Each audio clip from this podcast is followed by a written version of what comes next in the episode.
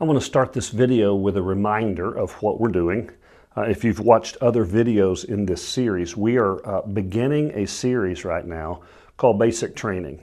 And what I'm wanting to do is I'm wanting to equip you with all the tools you need to not only be a disciple, a follower, a student of Jesus, but I want to give you the tools that you can give to someone else for them to be a disciple and a follower of Jesus. Our whole purpose behind this series is to train you to train others so that we can build disciples and fulfill the Great Commission that God gave us in Matthew chapter 28, 18 through 20. Now, last week we talked about uh, that first part, the foundation of faith. We talked about how faith uh, is what starts us and builds us on that journey with God. Uh, this week, I want to talk about something called intimacy with God. Now, Intimacy is a, is a rough word for men, especially, because when we think about intimacy, often we think about sex or we'll think about um, uh, you know, making love to our wives. That's, that's what we think of when we think of intimacy. That's not what we're talking about at all. We're talking about a closeness in relationship with God that's very similar to a closeness we have with uh, the woman or man of our dreams, that, that person that we love more than anyone else. We can actually have that kind of relationship with God. And so that's what I'm going to talk about today. In fact, it's probably going to take us two weeks to talk about this topic because there's so much here and it's so misunderstood, and people really uh, don't understand what we talk about when we talk about having intimacy with God. So uh, I'm, I'm going to split this up into two different weeks. So let's, let's just begin. I want to read something to you about building an intimate relationship with God. This comes out of the introduction uh, of the book. Uh, a common misconception is that our relationship with God is dependent on getting it right or following a set of rules. I want you to think about how true this is. This was true for me when I first came to Christ. I thought, okay, I need to get my life right so God will love me. So I need to follow a set of rules and following that set of rules will set me up for God to love me. And that's what discipleship is. That's what Christianity is. I follow the rule, God loves me, I go to heaven. It is so much more than that. In fact, not only is it so much more than that, it's not that at all.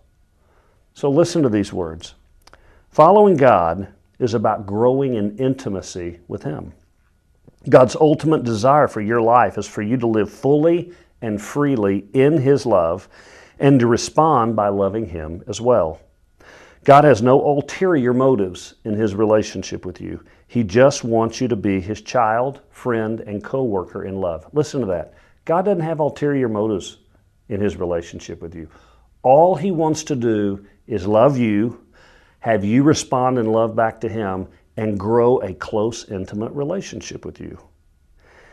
The more you learn and know about your Heavenly Father, the more you will desire to love Him with all your heart, soul, mind, and strength. Authentic transformation, authentic transformation, this discipleship that we're talking about, growing up in Christ, is characterized by a closeness with God that naturally leads to a healthier, more purified life of service in Him. In Christ, love is the goal, purity is the byproduct. In Christ, love is the gold, purity is the byproduct. So many times we get it backwards. We think, I've got to clean my life up. I've got to become pure so God will love me. I've got to perform so God will love me. I'm earning my way so God will love me. But it's exactly the opposite. God already loves me. Re- remember what John said in 1 John? He said, We love because He first loved us. He loved us first. He lavishes his, us with His love to the point that he died on a cross for us. Now he comes in and says, I want you to come in and have a relationship with me, and I just want you to love me back. And that's really all this relationship is about. Just love me back. But what happens is, as God transforms me through loving Him and Him loving me, you know what I desire more and more and more? Is to live a purified life. I want to get rid of those sins. I, I don't want to sin because I don't want to hurt my father. A lot of us have had fathers that were authoritarian figures in our lives, and they didn't show us a whole lot of love, and what they expected was obedience. And so when we think about love of the Father, for many of us, what we think about is okay, God's the military commander. He's telling me what I've got to do. I'm not interested in being close to God. I just am obedient to God. And then every great once in a while, if I'm really, really obedient, God will slap me on the back and say, That a boy. And that's what we have a tendency to think relationship with God is like, but it's not like that at all. In fact, it's the antithesis of that. Without us ever doing anything, without us ever proving ourselves at all, God just loved us. And He died for us. And He paid for our sins so that we can walk with Him. In Christ, love is the focus. That's what it's about, and purity is the byproduct. And so we're going to focus on our love for God because the more I'm intimate with Him, the more I love Him, the more my life will be pure. I want to share with you a scripture out of Hebrews chapter 10, beginning in verse 19. Listen to this scripture. Therefore, brothers, since we have confidence to enter the most holy place by the blood of Jesus, by a new and living way opened for us through the curtain, that is, his body. And since we have a great priest over the house of God, let us draw near to God with a sincere heart in full assurance of faith. Now, we talked about that full assurance of faith last week, so uh, go back if you didn't watch last week's video and look at that video, and we'll talk about full, full assurance of faith. So, this week we're talking about what? Draw near to God with a sincere heart. Now, I want you to understand what the Hebrew writer is talking about here because he actually set the table for why we can draw near to God with a sincere heart. So let me explain it to you. In, uh, in the Jewish religion, in the Old Testament, they had the temple, and in the temple, in the back of the temple, was the most holy place, and that's where God dwelled. That's where the Ark of the Covenant was, that's where the Ten Commandments were, and they said that's where God is. God's living right in there. And in fact, the rest of the temple was separated by a huge thick curtain that goes from ceiling to floor all the way across, so you couldn't get into the presence of God. And every Jewish mind understood you can't get directly into the presence of God. You got to go through the curtain, and the only way you get through the curtain is through the high priest. The priest takes your sins to God for you and then what happens is, is he will go in and he will sacrifice for you. And if the sacrifice is good, then your sins are forgiven and you're okay with God. But you never really get to him because the veil or the curtain stands in the way. In, in fact, you know, they knew what God had said. If, if, if you come before me with sin, you will die. You will die if you're in the presence of God with sin. And so, literally, they would take the high priest once a year when he would go behind the curtain to offer the sins for the people they would tie um, a rope around his ankle so that if he got in there and wasn't pure before the Lord and died, they could pull him out. That's how serious they were about this. But every Jewish mind knew I can't get to God. I've got to go through a priest, and there's a veil between me and God. Here's what the Hebrew writer's saying In Christ, in Christ, Jesus tore down that veil. Matthew chapter 27, Jesus is dying on the cross for us. He's taking our sin and paying, paying the price for our sin. And when he died, Matthew tells us something supernatural happened in the temple. The veil, the curtain in the temple, was torn from the top to the bottom, split right in two. Spiritually speaking, what Jesus is saying at that moment is the death on the cross, taking our sins for us, positionally, now we are perfect in Christ. His blood continuously cleanses us from all of our sin. And so we don't have a veil between us and God anymore. We don't have a curtain between us and God. We don't need a priest to get to God because Jesus was the once and for all perfect priest that paid the price so that we can go directly into the throne room of God. And so the Hebrew writer says, therefore, let us draw near to God. There's nothing holding you back. There's nothing holding you back. The throne room of God is now open to you. God is standing before you with open arms saying, Let's go. Come be with me. Come sit with me. Come sit in my lap. Come sit and talk to me eyeball to eyeball. There's nothing standing in the way because Jesus took, paid the price for your sin. You say, well, yeah, but I still have sin in my life. That's practically speaking. Yes, you do. Practically, we all have sin, but positionally, that sin has been taken care of by the blood of Jesus so that it is wiped away.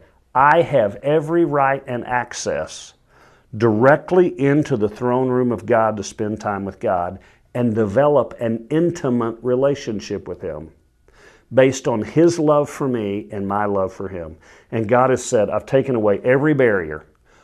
All the curtains have been, have been torn, they're all down. Come to me. Come sit with me. Come sit with me. Come sit in my lap like a child with his father. Come let me hold you in my arms like a husband does his wife. That's the two uh, word pictures that we have in our relationship with God. Like a child with a father and a bride with her groom. You know, sometimes Allison will snuggle up to me and I can feel her and I can actually feel her heartbeat sometimes. Isn't that interesting? I can just put my hand on her back and I can kind of feel her heartbeat. And I think that's what God's saying. He's saying, you know what? I want you to come sit so close to me that you can feel my heartbeat. And then what I want you to do is I want you to arrange your life, arrange your life so that you're walking in step with me. So that, that our lives are two as one and my will becomes your will, and my desires become your desires. My love becomes your love. The way I see the world, you see the world. The way I love people, you love people. He says, That's what I want. And so when we start thinking about this whole idea, what does it mean to draw near to God? It's this closeness with God that, that is so intimate and so close that I begin to know how He thinks that I begin to know how He responds, that I begin to know His heart for the lost, His heart for the saved, His heart for my family, His heart for my culture, His heart for me. I'm so familiar with Him. I'm so, I'm so caught up with Him that I just know what He's going to think before He thinks it. I've been married for 37 years. I, I remember when, when Allison and I first started dating. I mean, I, I, just I just couldn't wait to be with her. Didn't matter what else was going on. I was thinking about her. I, am sitting in class, and I was I was a finance major at the time, and I'm thinking about all, all of these finance things. But in the back of my mind is, when will I see Allison again? When do I get to go take her to lunch? When can I go to the park and hold hands with her? When can I be with her? I was consumed with thoughts for her because that's what happens when you're in love. Think about the love of your life, whoever that is. Think about the love of your life and think about when you first fell in love with them and just how enamored you were. And all you could do is think about them and you wanted to be with them and you wanted to serve them. You wanted to do things for them that made them feel good about your relationship with them. God says, That's what I already have for you. He said, I'm enamored with you. I'm absolutely madly in love with you and I'm pursuing you with everything I have. And God says, What I want you to do is come back to me, and I want you to respond to me in kind. God in the relationship is the man, we're the woman. God says, I'm pursuing you. Now, here's what I want you to do let yourself be found by me. Respond back to me. Respond to my wooing of you. Draw near to me. Come to the throne room and let's walk life out together. And you know what happens is that the more time you spend with God because there's, there's, no, there's no substitute for the amount of time it will take to do this. But when you spend time with the Lord and you learn to pray to Him five and 10 seconds at a time, 50 times during the day, and when you learn to take that 10 or 15 or 30 minutes or an hour with Him to just spend with Him, just you and Him, and you invite Him into your world, and you imagine yourself actually going in and sitting in the lap of God or taking a walk with Him. When you do those things, you begin to develop this intimacy, and it does happen. You begin thinking about what would God do all the time. All the time, He's in the back of your mind. What would God do right now? What does God want me to do right here? Uh, something comes up, and you immediately begin to pray. I'll tell you something that worked for me uh, a few months ago. I started doing this, and it's really, really transformed my life with God and brought me closer to Him. Uh, every day I hike for an hour. Uh, at the end of my work day before dinner, I go out and I hike for an hour. And what I started doing was, is I started imagining Jesus hiking with me. I just asked Jesus, Jesus, come, come do this hike with me. And I imagine in my brain Jesus and I doing this hike together. And during that hike, I talk to him and he talks to me. And, and I talk to him in very real human terms about how I feel and, and things that I'm working through and things that are on my mind. And I'll ask Jesus if he has an opinion on it. And most of the time he doesn't. And every once in a while I get a pretty strong impression of something I should do. But there's this intimacy that's there because he's walking with me. Imagine yourself sitting in the lap of God and pray to him from there. Imagine yourself going on a long walk with Jesus and talk to Him there. It's that intimacy that comes from day to day, taking that time to just walk out time with God. And, and I think most Christians would say, I want that kind of intimacy. What's holding me back? Well, I think there's a couple things holding you back. One is I do think it's time. It takes time to do that. And I just really want to challenge you, and I challenged you a couple of weeks ago on this as well. I really want to challenge you to look at how much time you're spending on Facebook, Instagram, uh, TV, computer, internet. Can you, can you not carve 30 minutes or 45 minutes out a day to just walk with God? To just spend some time with Him, to just sit in His lap, to, to, to, to date Him, to let Him date you? Would you spend that time with Him? time, you have to put the time in to have the kind of relationship with God I know that you want. I know that what I'm talking about today, there's a part of you that's jumping for joy, that's excited about that and would like that and is anticipating that. But it's going to take some time and work. Put the work in. I promise you the benefits will be well worth it. The benefits will, will change your life, change your perspective. It will give you such significance. It will give you such joy. It will give you such peace. It will be worth it. But you got to put in the time. But I, I, I think there's a couple other reasons why we keep a little space between us and God. Uh, I, I think one of them is intimacy requires vulnerability. Intimacy requires vulnerability. You have to be vulnerable to be intimate. And, and I know intellectually that God knows everything about me and loves me anyway. And so it's easy to say, well, it's easy to be vulnerable with God, but it really isn't. Because although I know it here, I don't necessarily know it here. In all of my life, most of the people that I've been vulnerable with and let them see really who I am, they've used it against me. They've hurt me with it. They've waited till the right opportune time to benefit them and hurt me the most, and then they hurt me. And, and it, it has left me so cynical and hurt sometimes that it puts a little barrier between me and God, where I'm like, God, I know I'm supposed to be vulnerable with you, but every time I get vulnerable, I get hurt. And so we kind of we kind of overlay that on our relationship with God. But what do we have to remember? God's the perfect father. He's not the imperfect father. He's the perfect husband, spouse. He's not the imperfect spouse. And I can be vulnerable with him and he'll protect my heart. He won't hurt my heart like maybe some other people have in your life. And I think that I think that I know for me, for a long time, that was a reason I was scared to get intimate and close with God. Is I just didn't want to get hurt again. But God won't hurt you. He's the perfect father, the perfect spouse, the perfect lover. He doesn't hurt. He doesn't hurt. Everything He does is good for you. But then I think there's a, a third reason. There's time, and then, and then there's what we just talked about. But there's a third reason. I, we all have coping mechanisms in our life. And I think you probably know what I mean by a coping mechanism. It, it's things that I do to make myself feel better when I feel bad. For some people, it might be when I feel bad and, and I get stressed or, or I'm sad, I'll go spend money. They'll, they'll go on Amazon and buy stuff. And somehow buying stuff just makes you feel better. For some people, it might be uh, drinking, and for some people, maybe even drinking a little bit too much. Uh, for some people, uh, especially for men, that can be pornography and masturbation.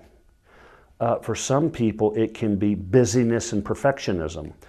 But, but whatever happens when we get stressed or sad, we have these built in coping mechanisms. Here's what I'm going to do to make myself feel better, to self soothe.